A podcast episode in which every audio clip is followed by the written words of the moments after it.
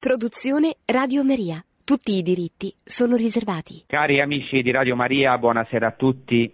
Eh, oggi continuiamo seguendo per quanto possibile la cronologia del ministero di Gesù Cristo. Nelle ultime puntate, con qualche interruzione, eh, abbiamo trattato la prima moltiplicazione dei pani, poi la traversata di Gesù sul mare di Galilea, che è narrata sia dai Vangeli sinottici, cioè da Matteo, Marco e Luca, e anche da Giovanni, e poi ho trattato in una puntata a sé il discorso del pane di vita, stupendo, il discorso di Gesù Cristo nella sinagoga di Casarnao, che invece è riportato solo da Giovanni. Oggi ritorniamo un po' alla cronologia dei sinottici e dopo l'evento di Gesù Cristo che cammina sulle acque, Matteo presenta alcune guarigioni nel paese di, cosiddetto di Gennesaret e poi una discussione con i farisei, in particolare sul puro e sull'impuro.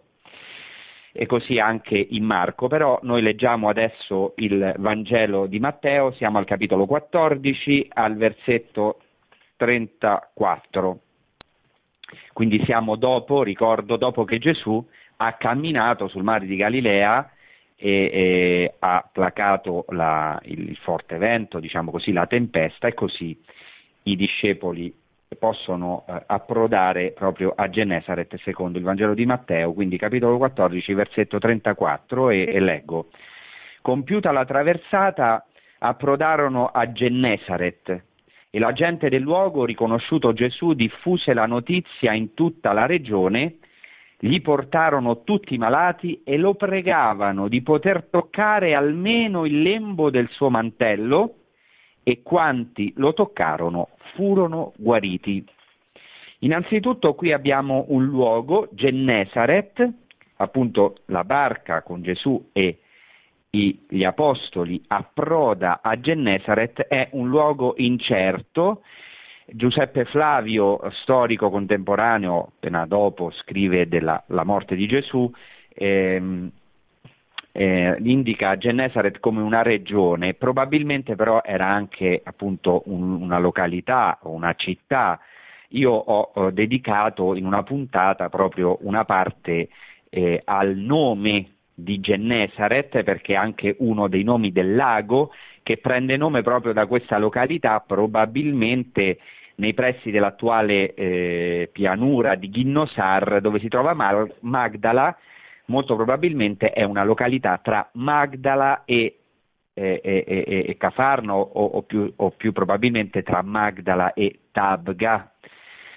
questo nome Gennesaret, ho ricordato in quella trasmissione, significa, non si sa bene l'etimologia, forse viene eh, dallo stesso nome Kinneret, che è il nome ebraico del lago di Galilea, forse viene dall'ebraico Gan Sarim, Gennesaret Gan Sarim, che significa giardino dei principi, un nome molto evocativo perché i rabbini, ehm, diciamo, e lo stesso anche Giuseppe Flavio, ma i rabbini sottolineano come il lago di Galilea è un'immagine del paradiso, del giardino dell'Eden, per esempio c'è un midrash, eh, midrash Tehillim, cioè il midrash al libro dei salmi, che dice sette mari ho creato e di tutti questi non ho scelto nessuno se non il mare di Gennesaret. Questo è un testo ebraico, non ha relazione con Gesù. Molto interessante il fatto che tra questi sette mari, sette nella tradizione ebraica è, come sapete, il numero della pienezza, l'ho ricordato tante volte, dell'integrità, eh, della completezza, tra questi sette mari Dio ha scelto il mare di Gennesaret, che è proprio una meraviglia anche per gli ebrei secondo i rabbini è una ecco, delle meraviglie del mondo. Interessante che nel 1991 Nun scoprì un porto in questa località diciamo, della pianura cosiddetta di Ghinnosar, il, che è stato identificato forse con il porto della città di Gennesaret. Ricordiamo che sono stati identificati circa 16 porti nel lago di Galilea al tempo di Gesù, quindi un numero considerevole, e quindi la località viene chiamata Tel Kinneret, anche se ovviamente è incerto, ma quello che ora ci interessa è che in questi versetti Gesù Cristo che approda con gli apostoli in questa località stupenda, per così dire paradisiaca di Gennesaret, è presentato come il più ebreo o molto di più la Torah fatta carne, perché si dice in questa parola che abbiamo appena ascoltato che, ecco, quando scende Gesù Cristo lo riconoscono perché ha appena compiuto il prodigio della moltiplicazione dei pani, la prima moltiplicazione dei can- pani per gli ebrei, e, ehm, e quindi li portano i malati e dice che lo pregavano di poter toccare almeno il lembo del suo mantello. Ogni più ebreo doveva, tro- doveva portare delle frange ai lembi delle vesti, chiamate ziziot al plurale, zizit al singolare, e questo è proprio un comando del libro dei numeri. Io ho dedicato una puntata proprio a queste frange, o meglio a queste vesti eh, con le frange e al significato profondo nell'ebraismo eh, sia nell'Antico Testamento sia poi nell'ebraismo successivo, anche posteriore a Cristo, eh, ecco il significato profondo di queste frange. Comunque ricordo qui che eh, la puntata era intitolata Le ali del Messia proprio perché questi lembi sono anche chiamate ali ed è interessante che qui in greco si usa proprio il termine craspedon per dire lembo del mantello, frangia o lembo del mantello, che è proprio il termine greco che traduce l'ebraico tzitzit, e c'è proprio un comandamento dello tzitzit, cioè di questa frangia, per cui ogni ebreo deve indossare ai quattro lembi del mantello delle frange per ricordarsi dei comandamenti della Torah. Quindi questo mantello, o meglio queste frange, sono un memoriale di santità, in poche parole. Poi, come ho già detto in un'altra trasmissione, sono il simbolo del nome di Dio, eh, delle, eh, delle 613 mitzvot, cioè dei comandamenti, e quindi praticamente un memoriale dei comandamenti della Torah. E ora Ecco, Cristo è il vero ebreo perché nel libro del profeta Zaccaria si dice che in quei giorni, negli ultimi tempi, nei tempi messianici, dieci uomini di tutte le lingue delle nazioni afferreranno un giudeo per il lembo del mantello e gli diranno vogliamo venire con te. Ecco perché abbiamo riconosciuto che ecco, il vostro Dio è il Dio vero. E eh, qui abbiamo questi infermi che stupenda questa immagine che si rifugiano sotto le ali del Messia, sotto i lembi del suo mantello, che toccano queste frange sante che ancora oggi indossano gli ebrei religiosi, che devono baciare per esempio eh, nel, durante lo, la recita dello Shema Israele ascolta Israele, il Signore il nostro Dio, il Signore uno solo, eccetera, che, con cui anche baciano la Torah e che quindi sono praticamente una sintesi, un simbolo eh, ecco, della, del memoriale dei comandamenti, cioè della, della Torah incarnata e per così dire indossata e che ogni ebreo deve ricordare, perché guardando queste frange si deve ricordare che è un popolo consacrato al Signore e eh, consacrato alla Torah e ora Cristo, che è la Torah fatta carne, che è il consacrato del Padre per eccellenza, il Mashiach, l'unto, ecco, eh, le sue frange guariscono la potenza che esce da lui e quindi concentrata in queste frange perché lui stesso è la santità, il santo in persona. Perché ho voluto cominciare con questo? Perché questo fa da introduzione alla pericope, cioè al passo evangelico che adesso trattiamo, cioè Gesù è presentato nel Vangelo di Matteo, anche nel Vangelo di Marco, come per così dire il vero ebreo, senza ovviamente sostituire il popolo ebraico, che ha la sua importanza, diciamo come il culmine ecco, del popolo ebraico in quanto Messia, e subito c'è una discussione molto importante riguardo alle tradizioni farisaiche. Quindi Gesù è il vero rabbi che ora deve affrontare proprio una questione che gli pongono i farisei. Quindi continuiamo a leggere o a proclamare eh, il Vangelo eh, eh, di Matteo al capitolo 15. In quel tempo alcuni farisei e alcuni scribi venuti da Gerusalemme si avvicinarono a Gesù e gli dissero perché i tuoi discepoli trasgrediscono la tradizione degli antichi? Infatti quando prendono cibo non si lavano le mani. Ecco, questo è il problema che gli pongono i farisei, molto interessante che vengono da Gerusalemme, quindi sono una delegazione ufficiale che aveva ascoltato riguardo alle opere di Cristo, forse anche riguardo a questo segno della moltiplicazione dei pani e vengono da Gerusalemme farisei insieme a scribi per verificare perché avevano anche ascoltato evidentemente ehm, anche delle critiche, anche c- sappiamo che c'era una tensione, sempre c'è stata, tra Gerusalemme, che era il luogo dell'ortodossia ebraica, e la Galilea, perché i Galilei erano sempre considerati un po' diciamo eterodossi, perché anche nel passato avevano il peccato originale, tra virgolette, di essersi mischiati agli assiri che avevano colonizzato appunto la Galilea, la Samaria e questo peccato originale, tra virgolette, non era mai stato perdonato dagli ebrei di Gerusalemme, quindi Gerusalemme era il centro dell'ortodossia, i Galilei erano sempre considerati eh, un po', diciamo, uh, in alcuni casi, non, non, non si può generalizzare.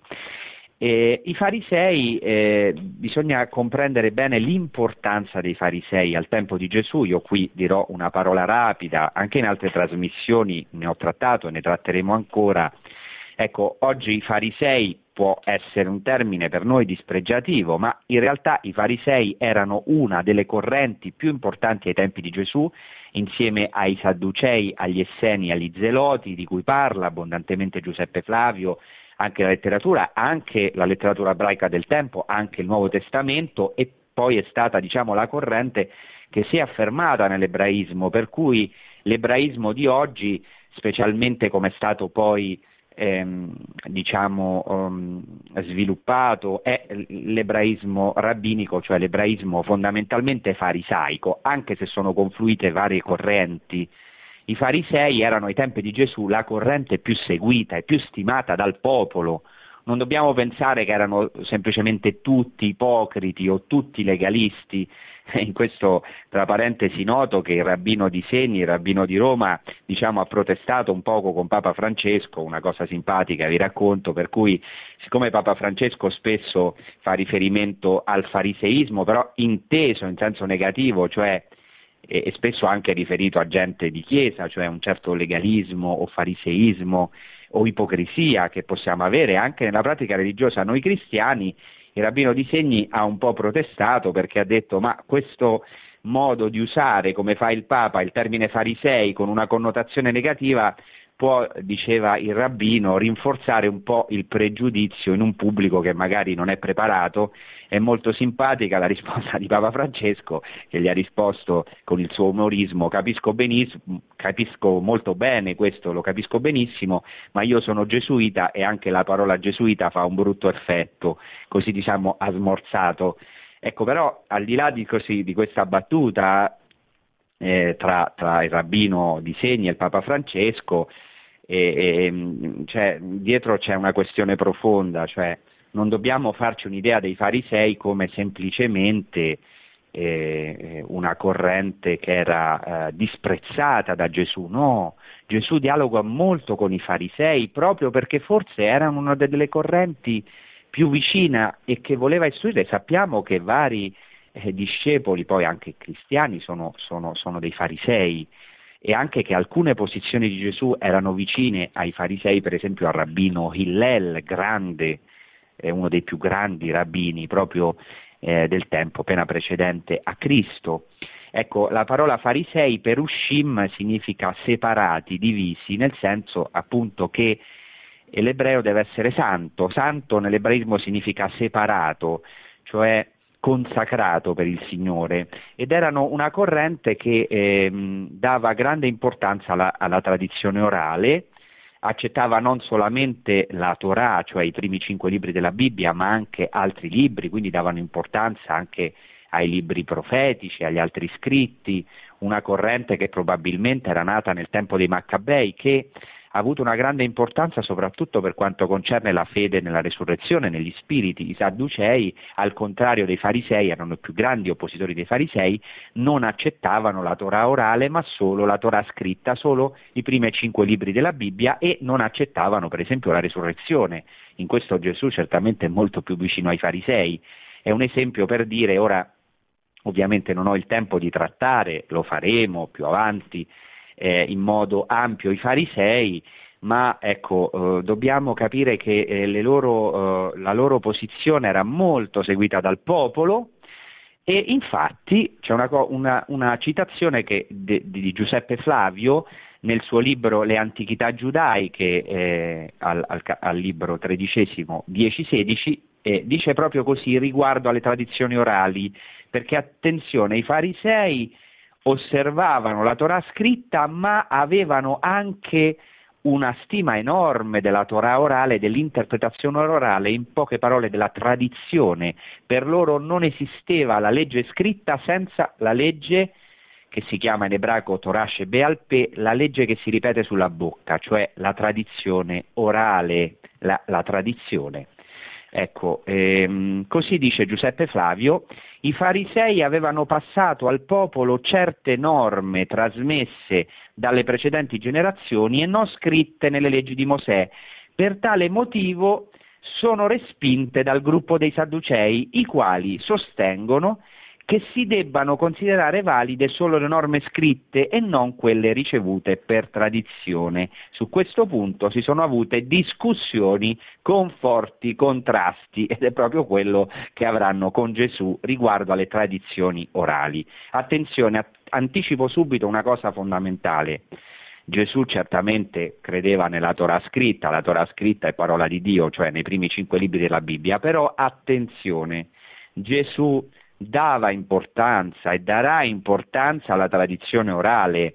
Questa discussione con i farisei non vuol dire che Gesù disprezza la tradizione orale, ma che, ora lo vedremo, la, le tradizioni orali non possono oscurare o eh, essere sopra la Torah. In questo anche alcuni farisei potevano essere d'accordo. Infatti, ciò che è tipico dei farisei, per esempio, Ora mi viene alla mente il trattato della Mishnah, Pirkei Avot, i detti dei padri, che dicono che ciò che è necessario fare è mettere una siepe intorno alla Torah, mettere un recinto intorno alla Torah. Cioè, sapete che nella Torah, nella, ne, nei primi cinque libri della Bibbia, ci sono alcune leggi che l'ebreo pio deve osservare, però spesso ciò che succede è che eh, l'ebreo ancora oggi è chiamato a fare una siepe, cioè un recinto intorno alla Torah. Cosa vuol dire? Quando c'è un comandamento, un, un precetto, una mitzvah da adempiere, si tende a renderla più rigida per paura di trasgredirla. E questo ci capita spesso anche a noi, no? eh, anche a noi cattolici o cristiani, se non vogliamo fare un errore o commettere un peccato, tentiamo ecco, di mettere una siepe a questo comandamento. Ma qual è il problema? Che spesso questa siepe o questa tradizione che si mette intorno alla Torah per preservarla diventa più importante del comandamento. Questo può essere grave non solo nell'ebraismo, ma anche nella nostra vita e quindi possiamo trasformare eh, la religione in un legalismo o meglio, o meglio ehm, con le tradizioni coprire o addirittura oscurare o in certi casi estremi annullare il cuore, lo spirito della parola di Dio. E questo ci può capitare anche a noi. Ecco, adesso i farisei e gli scribi, scribi non tutti gli scribi erano farisei, chi erano gli scribi? Gli scribi erano eh, i dottori della legge, cioè quelli che erano versati nella scrittura, cioè che potevano leggere e scrivere, ma soprattutto che leggevano, scrivevano e studiavano la Torah, cioè i libri santi, quindi erano esperti della Torah, esperti della legge. Vengono da Gerusalemme e gli fanno questa domanda molto puntuale perché i tuoi discepoli trasgrediscono la tradizione degli antichi, infatti non prendono cibo eh, infatti quando prendono cibo non si lavano le mani. A noi questo ci sembra una cosa così non tanto importante se non conosciamo l'ebraismo, non lavarsi le mani e qui voglio dire che questo fatto di lavarsi le mani nell'ebraismo è qualcosa di molto profondo. Se mi seguite perché dopo certamente andremo al profondo significato di questa parola di Gesù Cristo. Adesso sto mettendo una base, ma prima di mettere la base dobbiamo capire che questo lavaggio delle mani non era una norma di igiene come per esempio oggi nei tempi del virus o in generale noi abbiamo l'abitudine di lavarci le mani prima dei pasti, era qualcosa di molto profondo, cioè eh, attenzione, qui c'è un punto fondamentale. La Bibbia, o meglio la Torah, cioè i primi cinque libri della Bibbia che sono normativi per gli ebrei, cioè ciò che si chiama la legge, la legge scritta non dice esplicitamente che bisogna lavarsi le mani prima dei pasti. Ci sono delle, delle allusioni, eh, ma non si dice che l'ebreo deve lavarsi le mani prima dei pasti obbligatoriamente, ma questa eh, tradizione, o meglio questa prassi, è nata sulla base di alc- sempre di alcune allusioni bibliche, ma sulla base della tradizione, però è molto antica e qui voglio dire una cosa, se volete, paradossale, ma molto molto interessante. Pensate che l'attestazione più antica del lavaggio delle mani prima del pasto presso gli ebrei dove si trova? Nel Vangelo. Cioè questo Vangelo è storicamente la più antica attestazione che gli ebrei si lavavano le mani prima del pasto, almeno i farisei. Il, il, parallelo del Vangelo di Marco dice infatti i farisei e tutti i giudei o tutti gli ebrei forse un po' esagerato questo tutti gli ebrei, tutti gli ebrei vuol dire forse tutti i farisei o la maggioranza del popolo, perché il popolo segue i farisei, non mangiano, dice, prima di essersi lavati le mani e è, è tradotto normalmente fino al gomito, oppure non si traduce la parola greca che invece dice letteralmente con il pugno o con un pugno. Infatti chi ha visto questo lavaggio delle mani sa che si fa in una certa maniera versando l'acqua in un pugno, nel pugno leggermente ritirato e c'è un modo particolare, anche molto bello, di fare questo lavaggio delle mani. Ma ora dobbiamo andare al cuore, cioè questo lavaggio delle mani era riservato prima ai sacerdoti, ma poi esteso dalla tradizione orale a ogni ebreo, perché secondo gli ebrei la tavola è un altare, la mensa è un altare, l'ebreo è il sacerdote. Quindi per esempio, oggi, prima di mangiare pane, questo è molto interessante, attenzione, sia nel Vangelo di Matteo che nel Vangelo di Marco si dice letteralmente, gli ebrei dicono, eh, scusate, i farisei dicono, infatti quando prendono cibo, letteralmente sarebbe quando prendono pane, non si lavano le mani, perché oggi ancora nell'ebraismo odierno si deve, prima di mangiare il pane, si deve procedere al, al, lavaggio rituale delle mani che è chiamato in ebraico netilat yadaim. Attenzione, non è una misura di igiene, ma eh, eh, è un'importante legge di purificazione spirituale, cioè questa tradizione orale è nata, o oggi almeno ha questo significato, di intensa purificazione spirituale.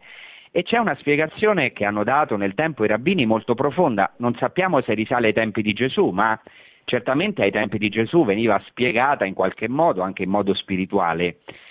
E secondo le regole prescritte, infatti, questa netillat yadaim, cioè questo lavaggio delle mani, netillat significa elevazione delle mani, perché dopo averle lavate si elevano a Dio e si fa una bellissima benedizione, Ecco, questo lavaggio delle mani, secondo gli ebrei, attrae una grande kedushah, cioè una grande santità, e una grande berakah, cioè una grande benedizione. Il disprezzo di questa legge oggi è considerato una grave offesa alla Torah. Tra l'altro questo um, ob- obbligo di lavare le mani prima di mangiare il pane è per tutti, sia uomini che donne.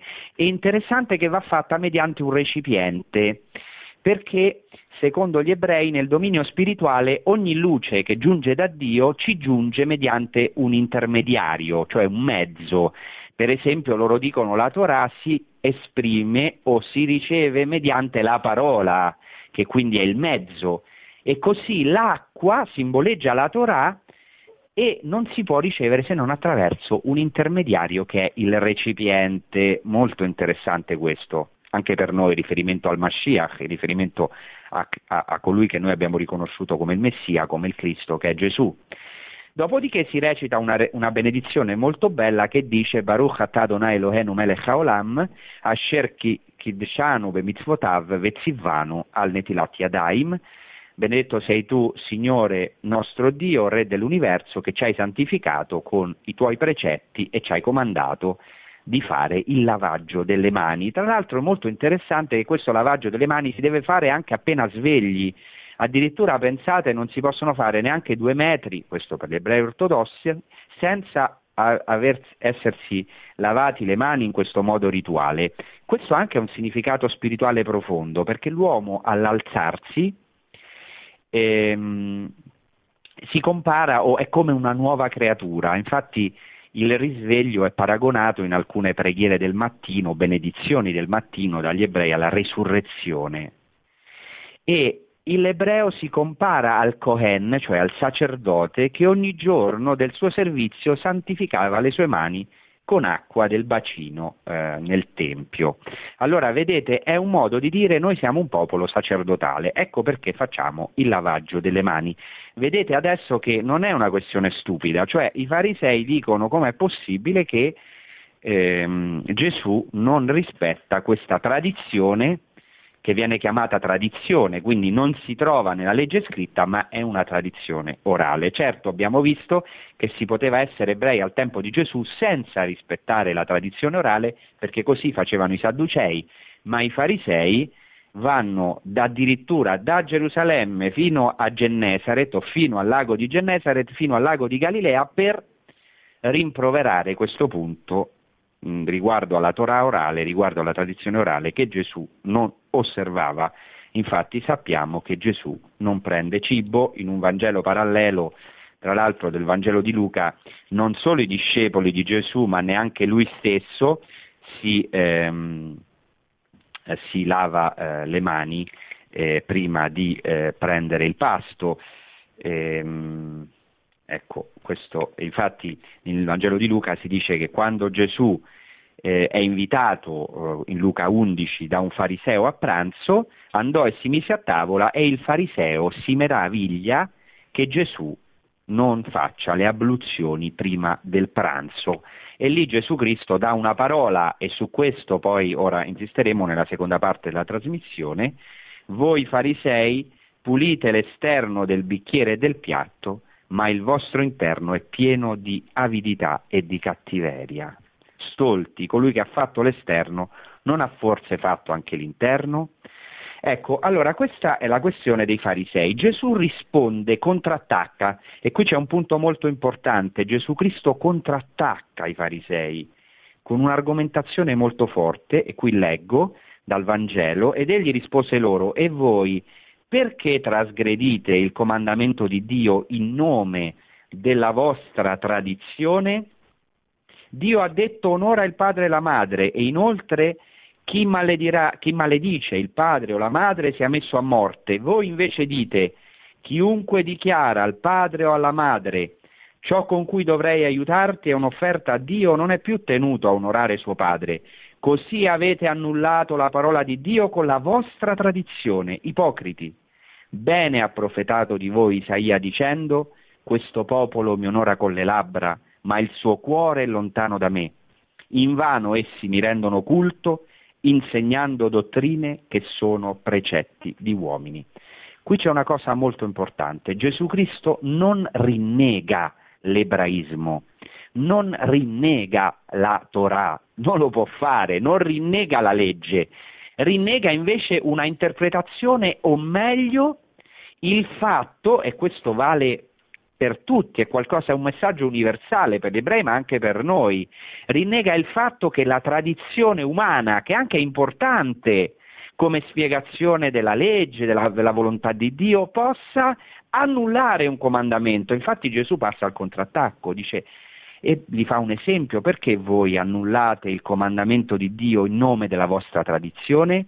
E c'è questo esempio del comandamento onora il padre e la madre, che è una delle dieci parole di vita secondo gli ebrei, che però in un certo modo, secondo la tradizione di alcuni, poteva essere annullato quando si diceva ciò che io dovrei dare al padre e alla madre come mantenimento o anche come tempo, eccetera, o come assistenza, è corbane offerta a Dio e allora non sono tenuto più eh, eh, scaricarsi i genitori una cosa che purtroppo si fa anche oggi, specialmente quando sono anziani, scaricare gli anziani in nome di Dio, scaricare i deboli e oltretutto i genitori, quindi annullare il comandamento di dare onore al padre o alla madre in nome del fatto eh, che questo è un'offerta a Dio, qualcosa di terribile. Per questo Gesù cita Isaia, cita Isaia e dice una cosa importantissima anche per noi, per ciascuno di noi in questo tempo,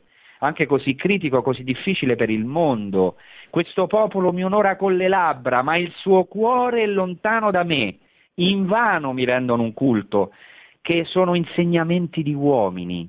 Ecco, il Signore vuole che noi torniamo al cuore, all'interno, al cuore della Torah e al nostro cuore più profondo, perché tutti possiamo essere, e anche io che sto parlando, parolai, cioè parlare, onorare Dio con le labbra, ma dov'è il nostro cuore? Questa è la domanda che ci fa Gesù Cristo. Per questo subito dopo Gesù cosa fa? Dopo questa discussione con i farisei chiama la folla, interessantissimo, eh? è un vero rabbino qui Gesù, oltre ovviamente a essere il Messia per noi cristiani, il figlio di Dio, ma è anche un vero maestro perché dopo aver parlato con i farisei, i farisei rimangono lì e chiama la folla. Abbiamo detto che i farisei avevano un grande ascendente nel popolo e Gesù anche chiama la folla e dice poi subito dopo, leggo, poi riunita la folla disse loro ascoltate, comprendete bene. Qua proprio Gesù richiama lo Shema, ascolta e comprendete. Quindi oggi lo dobbiamo comprendere bene questa parola, io la devo comprendere bene, anche ciascuno di voi che ascolta, ascoltiamola bene questa parola e comprendiamola. Dice, continuo, non ciò che entra nella bocca rende impuro l'uomo, ciò che esce dalla bocca, questo rende impuro l'uomo. Una parola misteriosa. Per questo subito dopo gli si avvicinano i discepoli, c'è una terza categoria, abbiamo visto i farisei, gli scribi, la folla, ora la cerchia dei discepoli, allora i discepoli si avvicinarono per dirgli, sai che i farisei a sentire questa parola si sono scandalizzati? Ed egli rispose, ogni pianta che non è stata piantata dal Padre mio celeste verrà sradicata. Lasciateli stare, sono ciechi e guide di ciechi. E quando un cieco guida un altro cieco, tutti e due cadranno in un fosso una parola molto forte, ma anche i discepoli fanno fatica a capire, però sono umili e gli chiedono a Gesù spiegaci questa parabola. Subito dopo Pietro, ecco, continua a leggere, Pietro allora gli disse spiegaci questa parabola. Questa frase di Pietro è meravigliosa perché qui c'è anche l'umiltà di Pietro e dei discepoli che non capiscono e dicono spiegaci, interpretaci questa parabola, un termine molto importante perché in ebraico è il termine mashal, che significa anche detto, più che non è solo una parabola, ma questa parola, cioè dietro c'è la parola ebraica mashal che significa questo proverbio, eh, cioè non quello che esce, non quello che entra, scusate, da fuori contamina l'uomo, ma quello che esce fuori contamina l'uomo. Spiegaci questa questo proverbio, ma mashal vuol dire più che proverbio, mashal vuol dire proverbio, sentenza, detto, ma anche parabola, comparazione, anche enigma. Non capiscono i discepoli, ma sono umili, chiedono a Gesù che gliela spieghi. E noi abbiamo bisogno oggi di dire a Gesù, a Gesù Cristo, spiegaci questa parabola e ascoltiamo come la spiega. E con questo concluderemo. Ed egli rispose, neanche voi siete ancora capaci di comprendere? Non capite che tutto ciò che entra nella bocca passa nel ventre e viene gettato in una fogna? Invece ciò che esce dalla bocca proviene dal cuore. Questo rende impuro l'uomo. Dal cuore infatti provengono propositi malvagi, omicidi, adulteri, impurità, furti, false testimonianze, calunnie. Queste sono le cose che rendono impuro l'uomo ma il mangiare senza lavarsi le mani non rende impuro l'uomo. Questa parola è profondissima, è veramente rivoluzionaria. Gesù dice a noi, come a Pietro e ai discepoli che non capiscono, dice non capite, non siete capaci di comprendere, perché questa è una parola anche per noi. Perché qual è il nostro problema? In fondo noi crediamo un po', o forse molto, come alcuni di questi farisei, non tutti, che ciò che rend, ci rende impuro viene da fuori, che sono le situazioni esterne che ci rendono impuro, che sono i cibi che ci rendono impuri. Pensate per esempio in questo tempo di virus, che è ciò che viene dall'esterno che ci contamina, ma pensate anche ad alcune per esempio correnti New Age, per cui sono coloro che hanno delle energie negative che ci influenzano e ci rendono infelice la vita, mentre invece noi dobbiamo trovare persone con energie positive, in fondo cadendo sempre in questo inganno esteriore che è ciò che è esterno che contamina l'uomo. Ecco, Gesù Cristo senza annullare la Torah, Gesù Cristo è venuto per compiere la Torah, per compiere la legge, senza screditare la tradizione orale, perché poi la tradizione orale, cioè la tradizione sarà importante anche nel cristianesimo, e, nella, e poi diciamo noi nel cattolicesimo è fondamentale la tradizione, ma di attenti, dice, andate al cuore del comandamento, andate, possiamo dire, al vostro cuore, possiamo dire ancora di più, andate al cuore di Dio, non è quello che entra dall'esterno che inquina l'uomo. Il virus vero, potremmo dire così, non è quello che viene da fuori, ma è quello che viene dal cuore dell'uomo. E qui nomina sette virus, sette nemici, bellissimo che Matteo ne sceglie non a caso sette. La prima parola è tradotta in italiano propositi malvagi, in realtà in greco è molto più evocativo, un po' difficile da tradurre, perché eh, dice così letteralmente eh, in greco dialoghismoi poneroi, cioè pensieri malvagi. Dialoghismoi però è qualcosa di più, eh, i padri del deserto lo sapevano bene, o i primi padri, dialoghismoi sono i dialoghi negativi che noi facciamo con noi stessi, cioè i pensieri malvagi, che sono l'origine di tutto, dicono i padri che l'origine di ogni peccato è il pensiero, per questo abbiamo bisogno di una purificazione del pensiero, o meglio di una purificazione del cuore, da cui escono appunto pensieri malvagi, dialoghismoi malvagi, e poi omicidi, adulteri, impurità, che qui ecco, ecco la parola eh, porneiai, che vuol dire proprio impurità sessuali, no? furti, false testimonianze, calunnie, anche in greco blasfemie. Ecco, questo rende impuro l'uomo.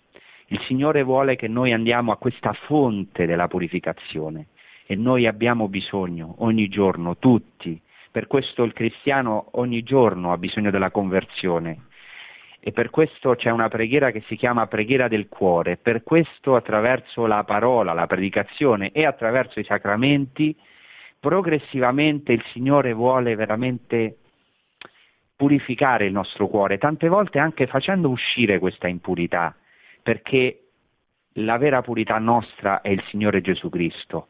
Per questo ho cominciato questa puntata citandovi la scena di Gesù Cristo che si fa toccare dai malati e si fa toccare le frange del mantello così importante per gli ebrei, perché lui è veramente la mikvah di Israele, la nostra mikvah. Mikvah significa il bagno di purificazione, per questo per noi il battesimo non è solo una purificazione, ma è un'immersione in Cristo, che è il puro per eccellenza. Ma questa immersione che abbiamo ricevuto, che ci ha dato una vita divina, che ci ha fatto figli di Dio, va ogni giorno rinnovata e ogni giorno vissuta, come dice già San Paolo, come sappiamo bene, e ogni giorno, perché anche il battesimo è un cammino che, e questa potenza del battesimo attraverso la nostra vita, anche la nostra conversione interiore, la nostra accoglienza, questa grazia del battesimo sempre più anche ci purifica perché siamo in un cammino di purificazione costante, perché sperimentiamo le nostre impurità, sperimentiamo questi sette nemici, per questo ho detto sette, sette virus, cioè sette nemici, virus che sono nel nostro cuore. Il nostro cuore è una fonte anche di bene, ma è anche una fonte spesso di, di male, di malvagità. Io non so, oggi non molti forse credono che ecco, anche spesso il nostro cuore è sorgente di male. Da dove viene questo male? Questa è una riflessione molto profonda. Ecco, gli ebrei quando hanno conquistato la terra promessa eh, hanno trovato sette nemici, anche noi nel nostro cuore. Cristo vuole fare del nostro cuore una terra promessa, il nostro cielo. Dice Santa Teresa d'Avila che no, la nostra anima, il nostro cuore è il cielo di Dio, ma eh, Cristo spesso non può conquistare il nostro cuore perché è preda di questi sette nemici, vorrebbe. Ecco perché eh, la presenza di Cristo, che è il puro per eccellenza, ecco, desidera veramente eh, purificarci. La cosa importante, e con questo concludo, è non pensare, non cadere in questo inganno, non pensare che è ciò che è esterno, che ci contamina, che ci fa soffrire. La fonte di sofferenza del nostro cuore o della nostra vita è veramente il peccato che abita in noi, se volete, eh, ecco, questa impurità del cuore.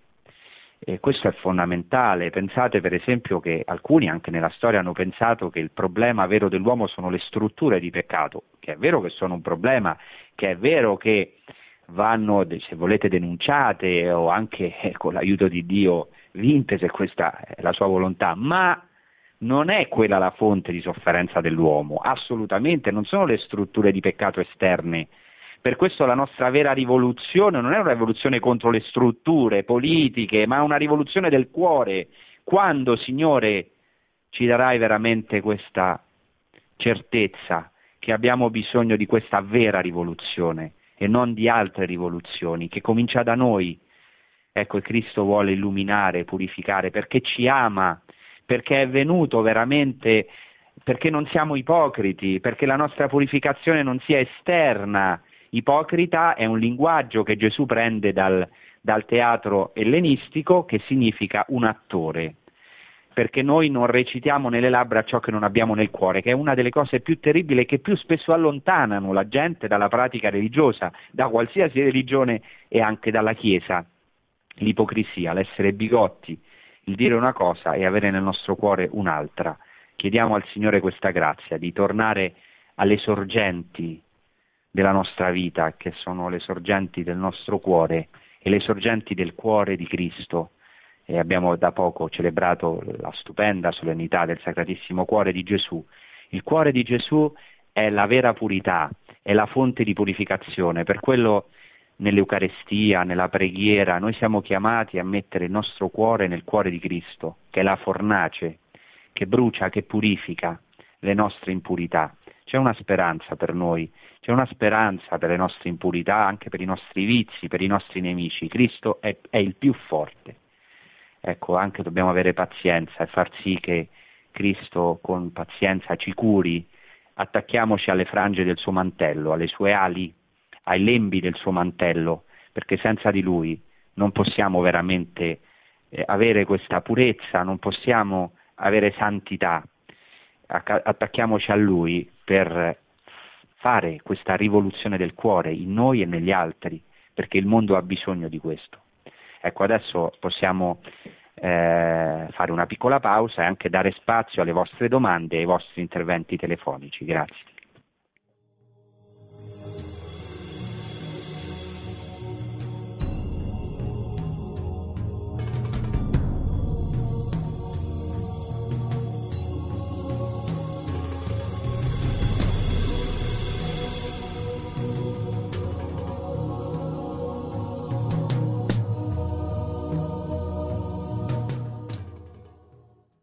Pronto?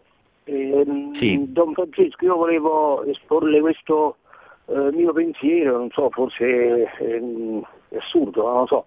Eh, eh, siccome ha toccato mh, la, la, il tema del, eh, del ritualismo, no? io, cioè, lei ha detto delle cose stupende, bellissime, anche um, io ho acceso nel momento che lei stava spiegando che significato, che origine profonda e il significato del lavarsi le mani, delle abluzioni, quindi di tutta la ritualità ebraica sì. che eh, nasce da, da, da, una profondità diciamo, di, di, di, rapporto con Dio, non è?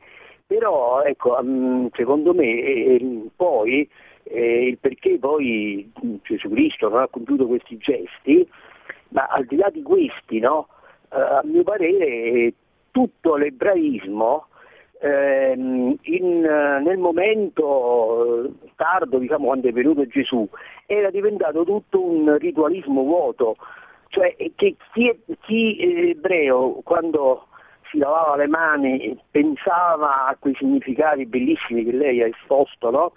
su questo fatto di, di, di, lavarsi, delle abluzioni e di tantissime altre cose rituali. Ora, quello che volevo dire è che sì. mh, purtroppo questo ritualismo io lo definisco magico, perché io vedo sì. qui eh, fra noi, vedo la gente per esempio va in chiesa, no? eh, ma, ma, pure per strada, il segno della croce, cioè, non è che uno per la strada ieri il calciatore ha segnato, non è che uno si fa il segno della croce sì, sì, è molto chiaro, grazie. Non, non abbiamo tanto tempo, però eh, certamente, cioè, allora, io faccio una distinzione. E al tempo di Gesù, lo dice anche la tradizione ebraica, che al tempi del Messia, eh, il Messia verrà in una generazione di tutti i giusti o di tutti i peccatori. San Paolo lo dice eh, a causa di, siccome tutti eravamo peccatori, Dio ha voluto rinchiudere tutti nel peccato per usare a tutti misericordia, quindi in questo senso certamente c'è un solo giusto che è Cristo, quindi c'è sempre il rischio, specialmente a causa del peccato originale, che i nostri riti diventano un ritualismo vuoto, una religiosità, una superstizione, senza dubbio, siamo tutti peccatori, questo quindi si può dire anche, se volete, degli ebrei di quel tempo, però non vorrei che abbiamo una visione troppo pessimistica anche dell'ebraismo, perché per esempio eh, Pietro negli Atti degli Apostoli dice quando Dio gli, gli dice di mangiare i cibi, eh, cioè tutti gli animali, anche quelli impuri, lui afferma eh, io non ho mai mangiato nulla di impuro, vuol dire che fino a quel momento Pietro non aveva osservato le leggi del kashrut, si dice in ebraico, cioè aveva osservato le leggi della purezza ebraica per quanto riguarda i cibi. E, e, anche c'erano persone che lo facevano anche come oggi con un'intenzione è buona, no? in questo senso ecco, bisogna anche stare attenti perché altrimenti si rischia di trasformare, eh, ma penso che l'ascoltatore che ha fatto la domanda lo ha capito bene perché ha fatto un'introduzione eh, molto, molto giusta, però è vero che c'è sempre il pericolo fino ad oggi di trasformare ehm, la fede in una religiosità naturale mera, cioè in un ritualismo eh, che svuota poi veramente il pieno contenuto e soprattutto che ci fa dimenticare la conversione del cuore che è proprio eh, la, il centro della puntata di oggi. Bene, se, vediamo se c'è tempo per un'ultima domanda dalla regia. Pronto, buonasera. Buonasera. Sì, sento eh, bene, grazie. Salve, sono Marco, telefono da eh, Lago di Bracciano e volevo chiederle eh, per quale motivo gli apostoli hanno più volte eh, non hanno fatto questa tradizione orale, non, sono, non hanno fatto le abluzioni, eh, tutto qui, è soltanto per capire eh, per quale motivo c'era una sorta di forse piccola trasgressione, forse, ma non so se è corretto dire sì. questa cosa. Sì, sì, sì, grazie. Bene, ehm, questa è una buona domanda. Innanzitutto, ehm, probabilmente questa era appunto una tradizione trasmessa dagli antichi, dai farisei, ma che non era necessariamente normativa. Infatti, pro, for, probabilmente i sadducei che non seguivano la tradizione orale non, non la seguivano. Inoltre, c'era anche una ragione eh, che poi vedremo anche nella prossima puntata, Gesù si apre ai pagani e va anche a casa dei peccatori e il fatto di ehm, de, le questioni di purità legate anche al lavaggio delle mani rendevano impossibile ad alcuni ebrei andare a mangiare con i peccatori, cosa che invece Gesù e i discepoli fanno. E infatti è questo il vera cosa scandalosa. Gesù entra nella casa dei peccatori. Eh, lo vedremo anche nella prossima puntata dove Gesù si apre ai pagani nella prossima, tra due puntate quando lo tratteremo, il fatto che Gesù va in pieno territorio pagano e quindi diciamo eh, Gesù Cristo e i discepoli hanno questa, eh, questa certezza che, ecco, innanzitutto eh, sono chiamati a, a seguire, i discepoli sono chiamati a seguire il Maestro, quindi eh, si, ci si incentrava molto sulla, sul cuore della Torah, sulla purezza del cuore e poi anche sull'apertura ai pagani. Gesù non a caso parla con la donna samaritana, mentre ci sono dei testi nella tradizione ebraica in cui si dice che non si poteva neanche parlare con i samaritani perché perfino la saliva li rendeva, rendeva impuri, quindi cioè tutta una questione della purità. Ecco, però penso che questo punto è fondamentale anche per noi, l'amore ai peccatori che avevano i discepoli e Gesù e che deve contraddistinguere anche tutti noi, cioè capire che i peccatori eh, non ci contaminano se noi ecco, abbiamo la grazia, ma abbiamo una missione verso di loro, di amarli, di recuperarli, di conquistarli, di poter uh, avere, fare la stessa opera che hanno fatto Cristo e i discepoli, andare anche al di là, ecco, per poter rischiare per amore ai peccatori e prendere su di noi la pecora perduta. Bene, penso che eh, con questo abbiamo, abbiamo concluso i nostri interventi, vi ringrazio per la vostra attenzione e vi auguro una buona serata e un buon proseguimento con i programmi di Radio Maria. Produzione Radio Maria. Tutti i diritti sono riservati.